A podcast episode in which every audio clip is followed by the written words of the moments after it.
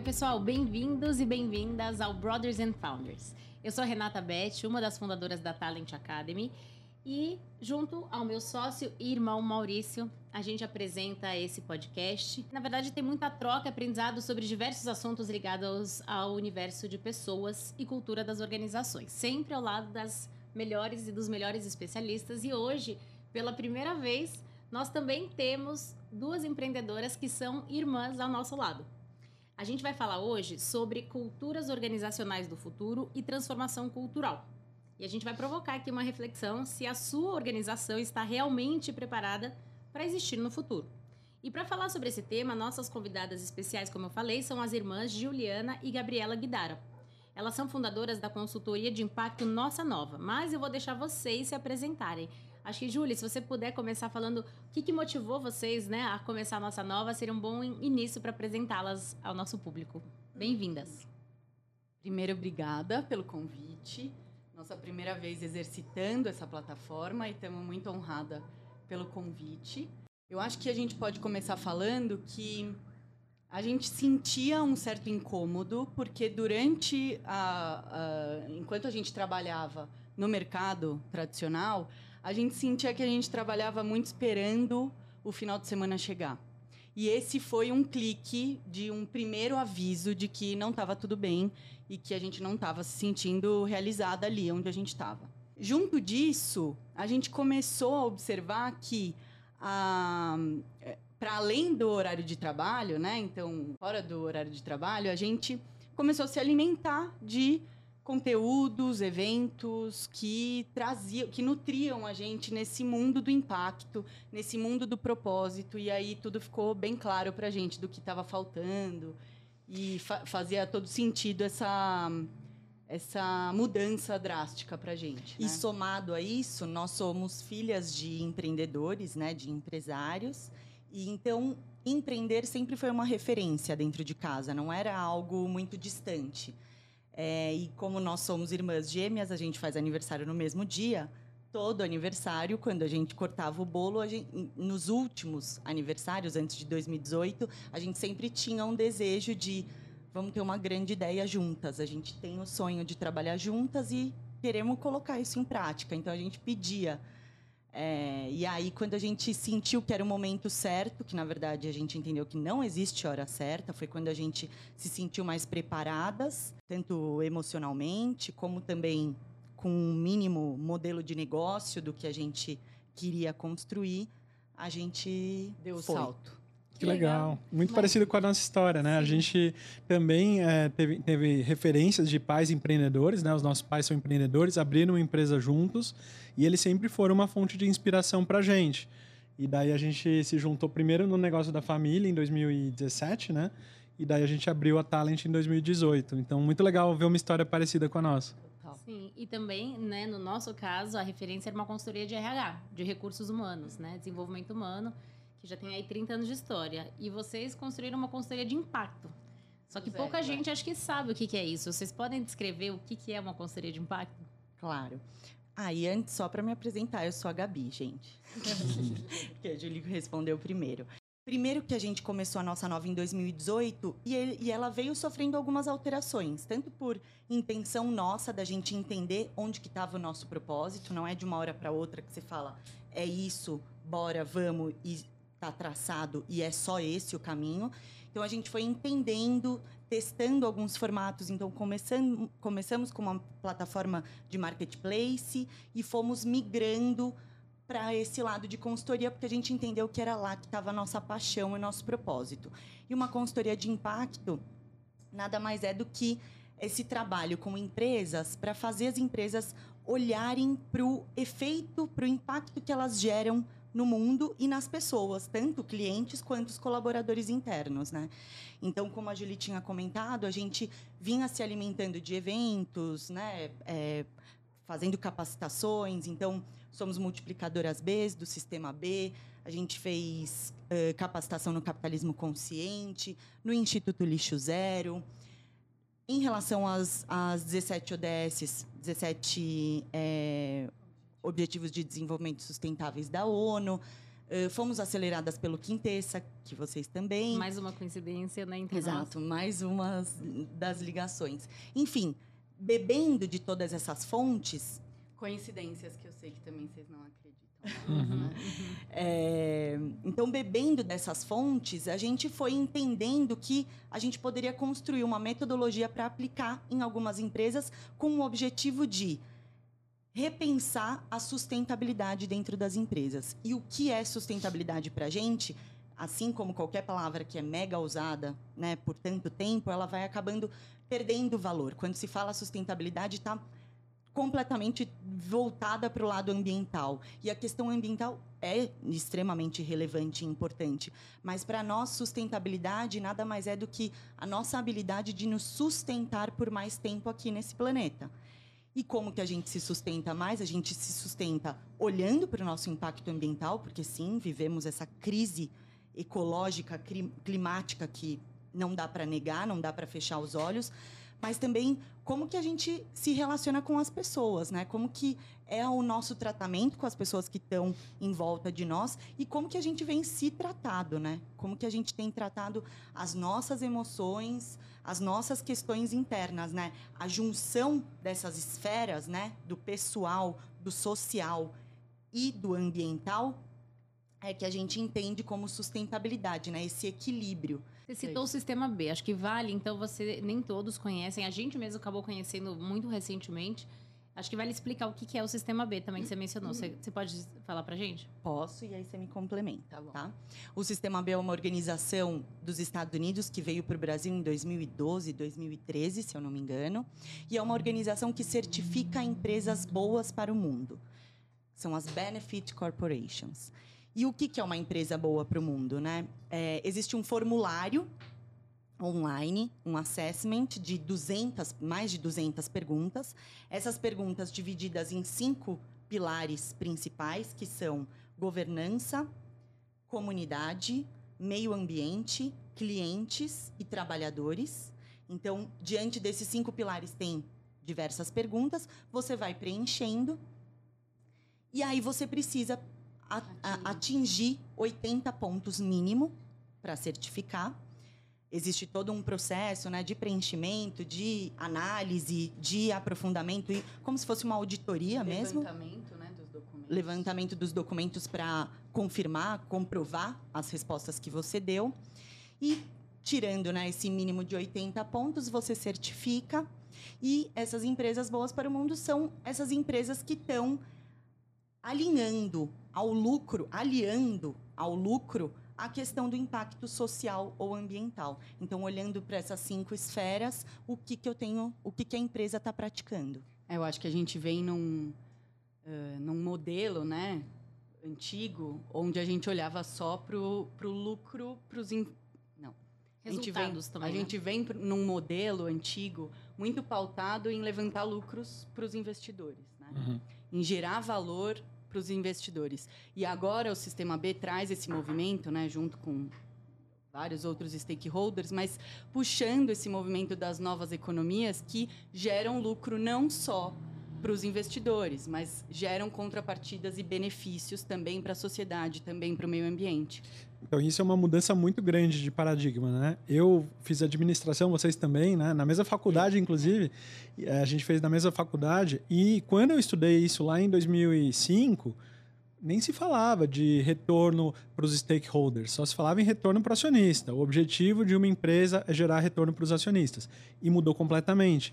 Tanto que, se eu não me engano, há dois anos, é, mais de é, 50 CEOs das maiores empresas do mundo assinaram um pacto global dizendo que agora a responsabilidade de uma empresa não é apenas gerar retorno aos acionistas, mas também retorno para todos os seus stakeholders, colaboradores, parceiros, para a comunidade, para o meio ambiente.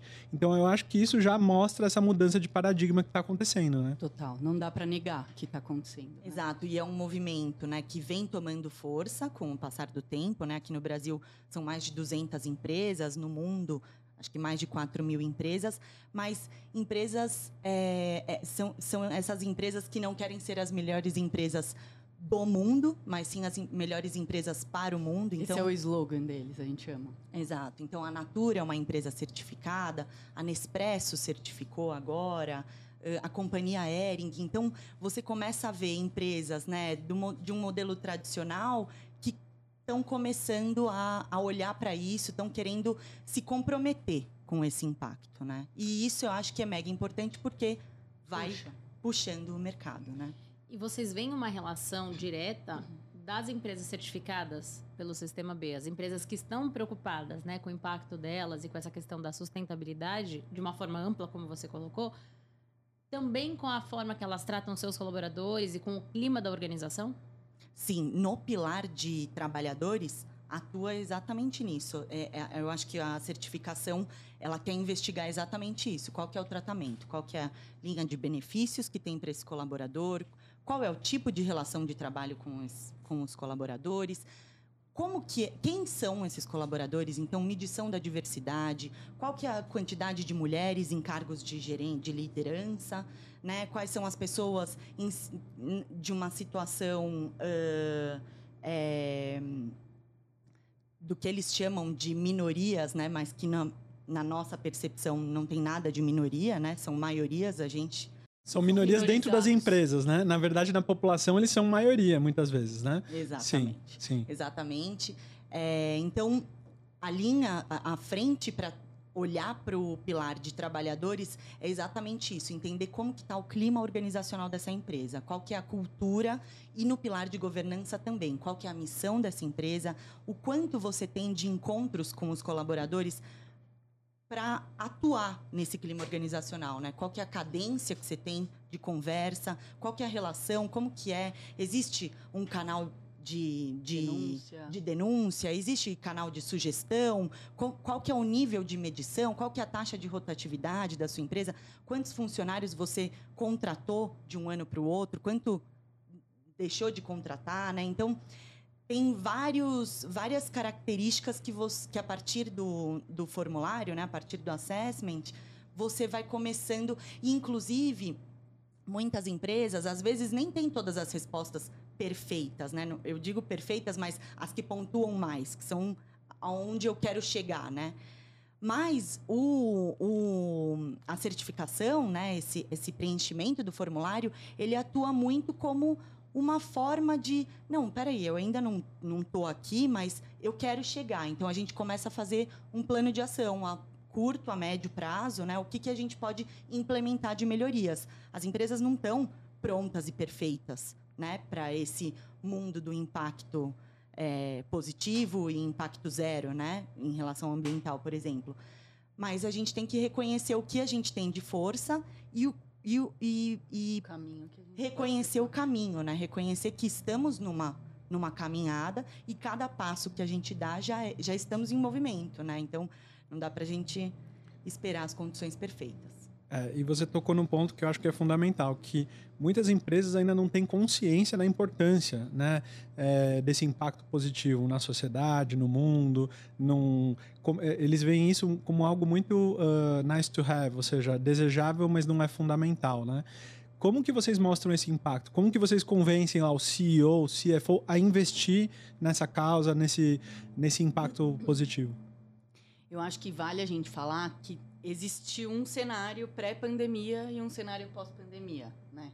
Eu acho que uh, pós-pandemia, muitas das coisas que antes a gente precisava de um esforço um pouco maior de convencimento, de mostrar valor, de mostrar resultados, era muito maior do que hoje em dia. Hoje em dia parece que, uh, primeiro, que a gente tem recebido demandas de empresas que receberam demandas de seus investidores, então esse pedido vem para além delas. Isso já é interessante, porque a gente vê o mercado movendo e pedindo isso, né? demandando isso. Mas a gente mostra o quanto que uh, os cases, né? Os cases que acontecem, que existem aí para ilustrar o quanto que um colaborador mais feliz, um colaborador que se sente representado pela bandeira, pela causa que é abraçada dentro da empresa, ele engaja mais, ele se entrega mais, e ele gera mais resultado.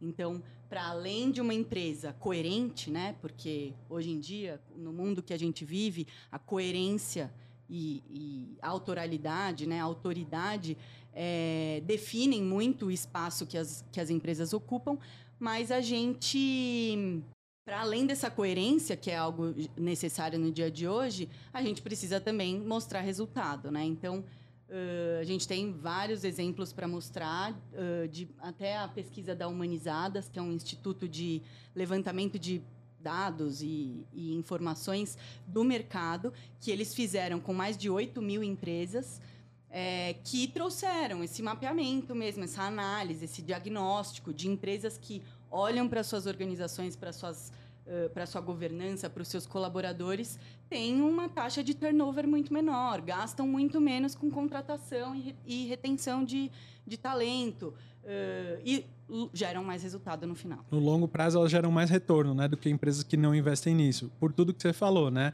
Porque as pessoas ficam mais tempo, geram mais resultados. Os investidores, tem, tem investidores que só investem hoje em empresas que têm política ESG bem clara, bem definida. É então, realmente, tá, mudou o mundo, né, gente? Total. Exato. Total. Que legal. E, gente, falando do trabalho de vocês, então, como é que funciona na prática, né? Quando uma empresa decide olhar para isso? Veio da, lá do board, a demanda, como você falou, veio de algum lugar, ou internamente eles perceberam que eles precisam olhar para isso, uma empresa que ainda não faz nenhuma ação, não, não se preocupa com esse assunto. Até para também ajudar quem está passando por isso, tá? Não necessariamente alguém que é, queira contratar o serviço de vocês, mas como é que funciona, né? Quais são os primeiros passos ali para para provocar essa transformação? Bom, primeiro que a gente tem dois tipos de consultoria, né? A primeira voltada para a certificação B, então a gente acompanha as empresas nesse caminho B, auxilia no, no preenchimento do questionário, faz toda essa análise prévia e o acompanhamento pós submissão da certificação.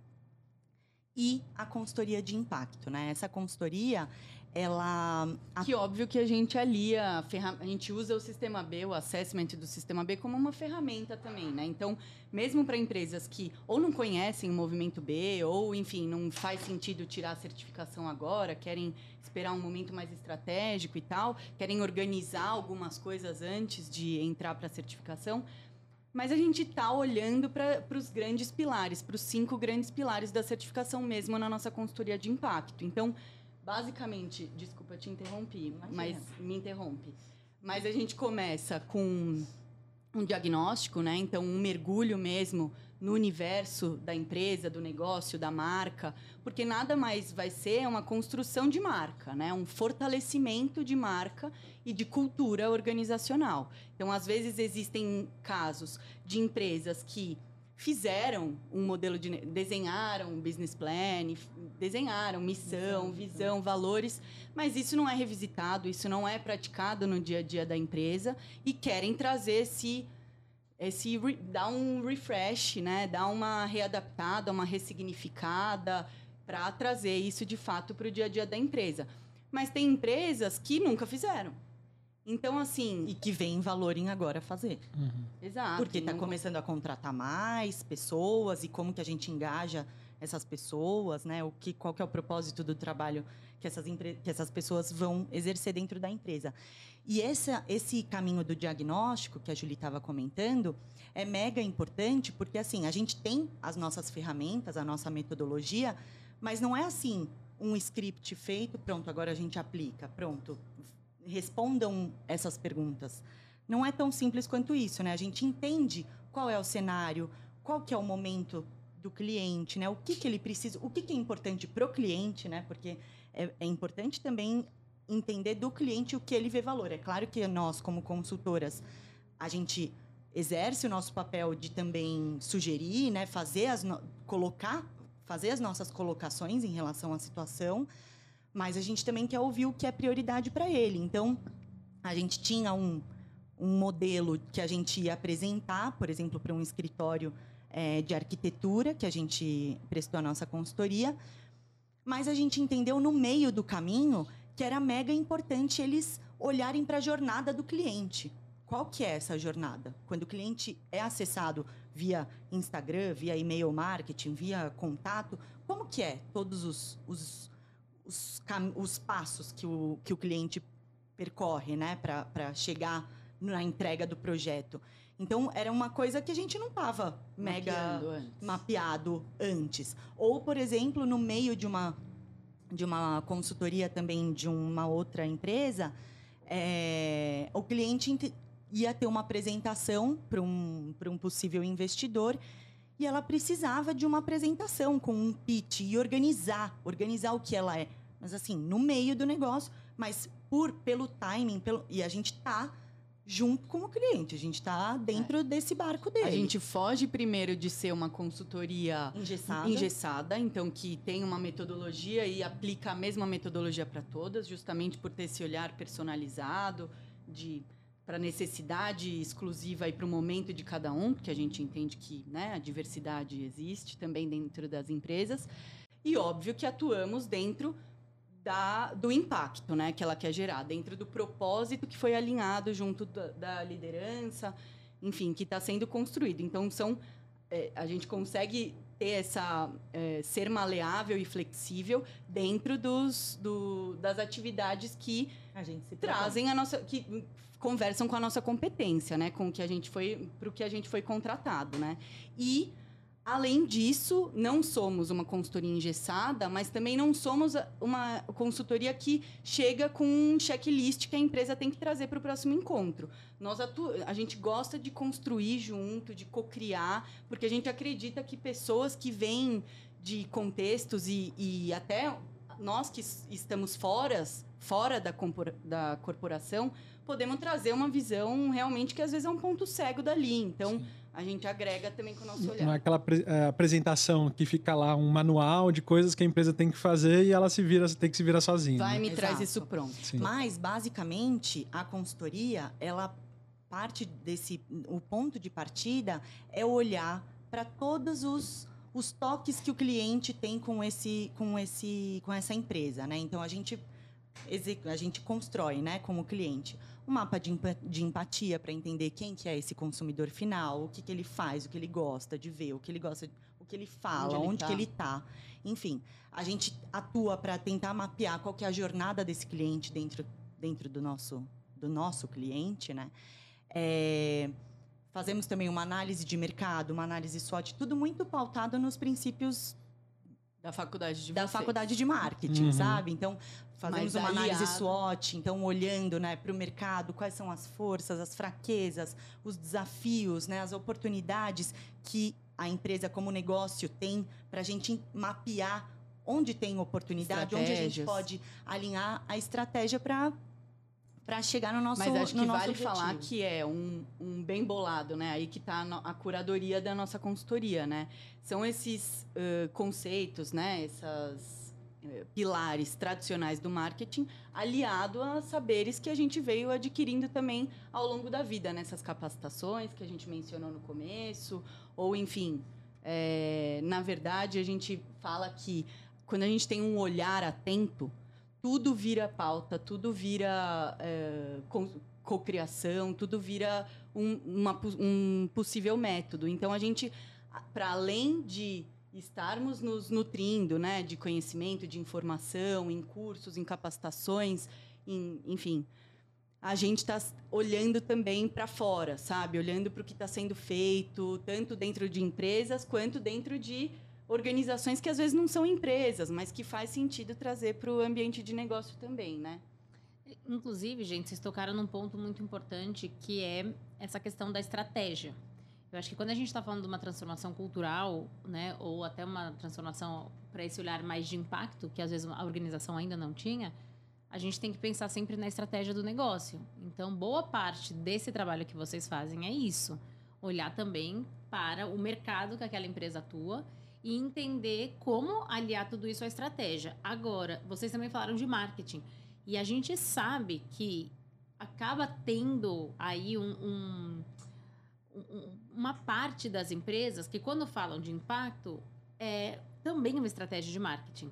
E não necessariamente é uma transformação cultural de fato, algo que faz parte do DNA daquela empresa.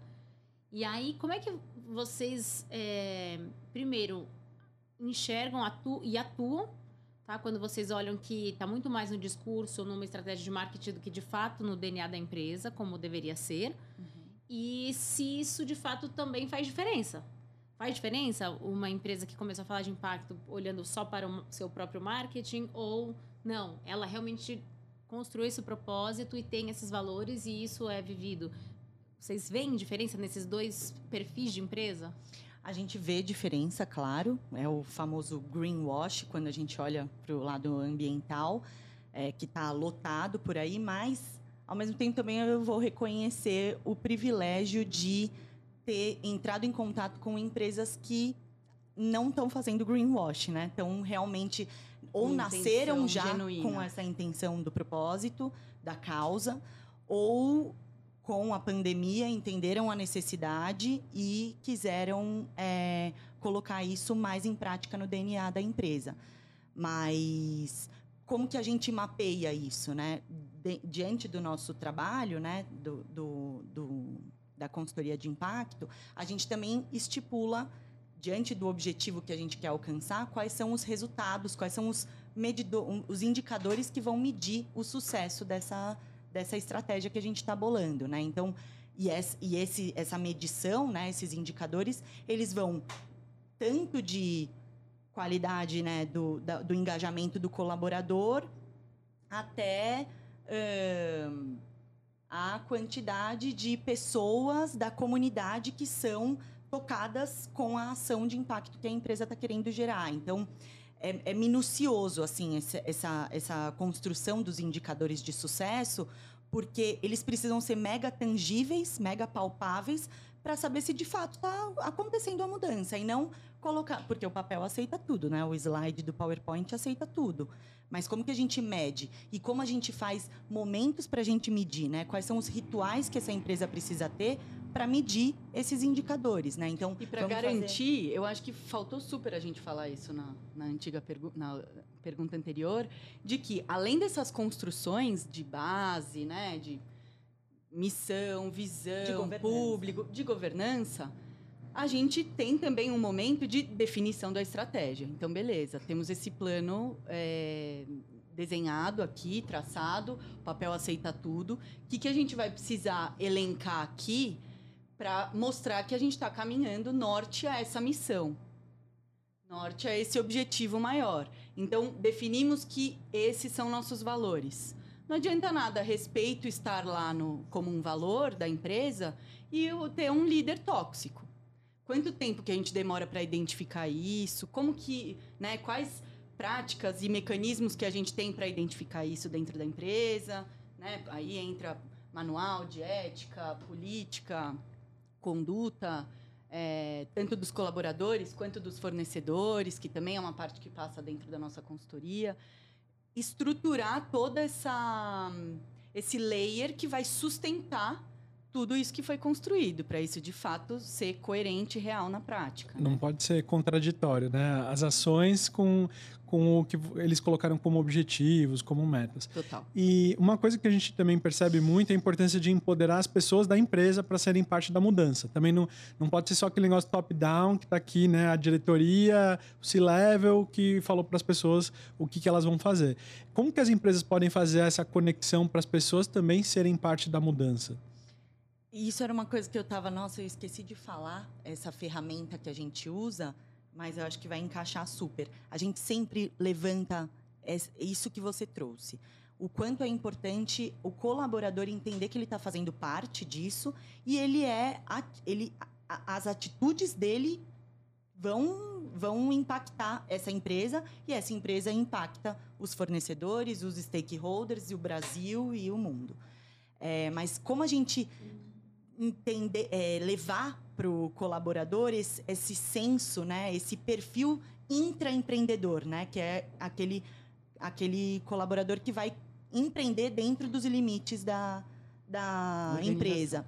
A gente aplica uma ferramenta que nós somos apaixonados, que vocês também jogaram, que é um jogo chamado Fresh Bees, é, que a gente é meio que básico, a gente coloca todos os nossos clientes para jogar, temos colocado cada vez mais, colocando, seja em algumas sessões, não precisa ser todo mundo jogando junto, mas é um jogo corporativo e colaborativo. E esse jogo, ele de forma lúdica, ele atua, ele traz alguns insights para os colaboradores. Ele então tangibiliza, então... na verdade, a necessidade da gente a, a, necessidade da gente fazer negócios de uma maneira diferente, assim, o quanto que a gente precisa reaprender muita coisa que não nos foi ensinado antes. É uma mentalidade mesmo. Então a gente usa essa metodologia do game, porque primeiro que game todo mundo gosta e é uma ferramenta muito útil de aprendizado. É muito útil, que eu digo, muito eficiente de aprendizado. É, e ela traz é, é uma ferramenta que traz o colaborador para perto, né? E aí quando para perto do, da intenção, né? Ele alinha todas as cabeças numa mesma mentalidade para as construções e, e para o dia a dia. É, e eu acho que é importante a gente falar da, da importância do colaborador, porque óbvio que a gente tem os líderes como muito importantes para puxar esse movimento, né? Para de fato institucionalizar a parada, que realmente é algo que está sendo feito, né? Porque às vezes a gente fala, ah, a gente cuida muito da saúde mental aqui dos colaboradores, mas não me deixam sair na hora para ir para minha terapia, sabe assim? Uhum. Então fica aquela questão, né? Então hum, eu acho que o papel dos, dos líderes e da galera de RH é essencial nessa de puxar o movimento e de virar mesmo multiplicador do, do... e o, os colaboradores entender que cada um tem o seu nível de prontidão, a gente não tem todos no mesmo lugar, né? Cada um vem de um cenário, de um momento, enfim, de uma situação. Mas identificar quem são os nesse, nessa escada de nível de prontidão, né? De uh, nível de consciência, vamos dizer assim, identificar quem são os embaixadores, porque esses embaixadores vão poder retroalimentar essa cultura eles vão começar também a puxar junto da liderança e, do, e do RH. Então, importantíssimo esse trabalho junto dessa medição de satisfação, desse olhar atento para o colaborador. Identificar aqueles que querem ser parte da mudança, né? Aliás, falando de ferramenta, eh, eu vou falar da nossa, né? Porque a nossa plataforma tem um módulo que é para ajudar a identificar as causas, as ODS, né, ah, da ONU, que as pessoas se preocupam. Eu amei então, para identificar a causa comum, né? Exato. Qual que é a, o propósito comum ali daquele grupo de pessoas, porque aí, aí não tem erro, né? De ter essa, essa questão de greenwashing ou de discurso descolado, porque isso foi medido, isso foi levantado a partir do diagnóstico. E muitos dos nossos clientes, depois de fazer essa medição, eles é, empoderam as pessoas que têm aquelas causas para eles serem parte da mudança. Então, um exemplo, na, na Caloi, um dos nossos clientes mais, que está com a gente há mais tempo, eles fizeram exatamente isso. Mediram as causas mais importantes para o time, identificaram que as principais eram diversidade, educação e é, igualdade social. E com base nisso, eles criaram comitês, grupos internos que tinham autonomia para propor ideias, iniciativas. E daí foi tão legal essa iniciativa, teve tanto engajamento, que eles até lançaram um novo produto, que foi a, a Rainbow, a bike do orgulho, que ah, reverte ah, para o movimento LGBTQ no Brasil. Então, é, assim, é o tipo de iniciativa que mostra que quando a gente conecta o propósito das pessoas com o da empresa, saem ideias incríveis, né? Total, Total. A gente tem muito recurso mal aproveitado dentro da empresa, inclusive os colaboradores, às vezes, né? Uhum. Com certeza. E, gente, eu, eu sei que o papo tá bom, mas já deu nosso tempo. Ah. Passa muito rápido. Nossa, muito rápido. E eu acho que dava para falar muito mais. Eu acho que a ideia mais importante assim que eu deixo é essa, essa necessidade mesmo, como a gente falou agora no final, de envolver os colaboradores nessa transformação, como qualquer parte da transformação, né? É, quando vem de dentro para fora, é, faz toda a diferença. Então, quem está nesse, nessa trajetória, nesse caminho da mudança, né, pensando mais em impacto, acho que é muito importante mesmo ouvir o que os colaboradores é, têm a dizer. Né? Como vocês falaram, esse diagnóstico, o diagnóstico é, é essencial e as pessoas se sentindo parte disso, acho que elas é, realmente se tornam aí os promotores e se engajam e fazem a mudança acontecer. Então Perfeito. não podemos esquecer das pessoas no centro sempre. Total. Perfeito. A gente eu gosto, até nem sei se você ia pedir pra gente encerrar de algum jeito, mas eu tô com uma que vai super Pode casar falar aí. o que você quiser, Júlia. Você pergunta. é, você fala depois que ela perguntar, sei lá. É, A gente sempre fala que um indivíduo não tem poder sozinho, mas uma comunidade de pessoas tem. Então, nada mais inteligente do que a gente usar dos recursos que a gente já tem, que no caso aqui olhando poderia ser essas comunidades de pessoas que já estão ali voltadas para um objetivo comum, que são dentro de cada uma das organizações. Então, usar dessas comunidades que já existem, esses recursos já existentes, para uh, alavancar os objetivos que a gente precisa, né? Para fazer as transformações que a gente quer ver no mundo, né? É. Então, e, aí, é e tá complementando isso que a Julie falou, então usar o recurso de uma empresa que já une pessoas em, em prol. prol. de uma causa, né, de um objetivo comum, usar disso, né, o como as empresas têm um papel mega relevante na transformação do Brasil, aliados também a políticas públicas, a, enfim, mas aqui a gente está falando de empresa. É, mas o quanto a gente não precisa e não pode esperar as condições perfeitas. Então, entender que não, não é porque a gente não pode fazer tudo que a gente não vai começar, que a gente não vai fazer. Então, o primeiro passo ele pode e deve ser dado nas condições que você tem, com os recursos que você tem. O movimento já, você já saiu da estaca zero que você está. Se você vai esperar tudo tá zero para você falar, nossa, agora eu vou abrir a minha empresa de canecas 100% sustentáveis. 100% sustentável não dá. Não dá. Aqui no Brasil não vai dar. Então, 100% assim. sustentável é só reaproveitando o que já existe no mundo, que já tem um monte de caneca. Tem uma é frase que eu gosto muito: que se você não é parte da solução, você é parte do problema. Total. Então todo mundo tem que ser parte da solução. Total. Perfeito. Gente, muito obrigada. Agradeço demais. Acho que o, os nossos ouvintes e o nosso público também que vê no YouTube deve ter achado diferente essa dinâmica, né? Porque irmãos costumam é, ter uma, uma forma diferente, né? De, de se relacionar, de se comunicar no trabalho, mas as pessoas sabem, a gente vocês devem passar é, pela mesma é de coisa. Olhar, né? Só de olhar, um tá falando, o outro complementa, o outro fala em cima, enfim, e, e dá tudo, e a gente se entende, um sabe o que o outro tá pensando. Espero que o pessoal tenha entendido. da acho, fora acho que sim, do... vamos ver, vamos ver vamos depois, ver. a gente conta os resultados da audiência, mas foi muito interessante, né? A muito gente, legal, muito legal. Obrigado, tudo gente. isso com vocês, agradeço Adorei. muito. Eu também só tenho a agradecer. Foi uma, uma primeira experiência muito especial com vocês, com tantas conexões que a gente tem. É, tinha que ser agora, então obrigada. A gente se sente muito honradas de estar aqui. Bom, e quem tiver interesse também em conhecer a nossa nova, a gente vai deixar os contatos. Quem quiser falar mais sobre consultoria de impacto, procurem Juliana e Gabriela Guidara. Instagram, nossa arroba nossa nova. Obrigada, gente. Obrigado, gente. e até a próxima. Muito obrigada a todos que nos acompanham tanto no YouTube quanto nas plataformas de podcasts.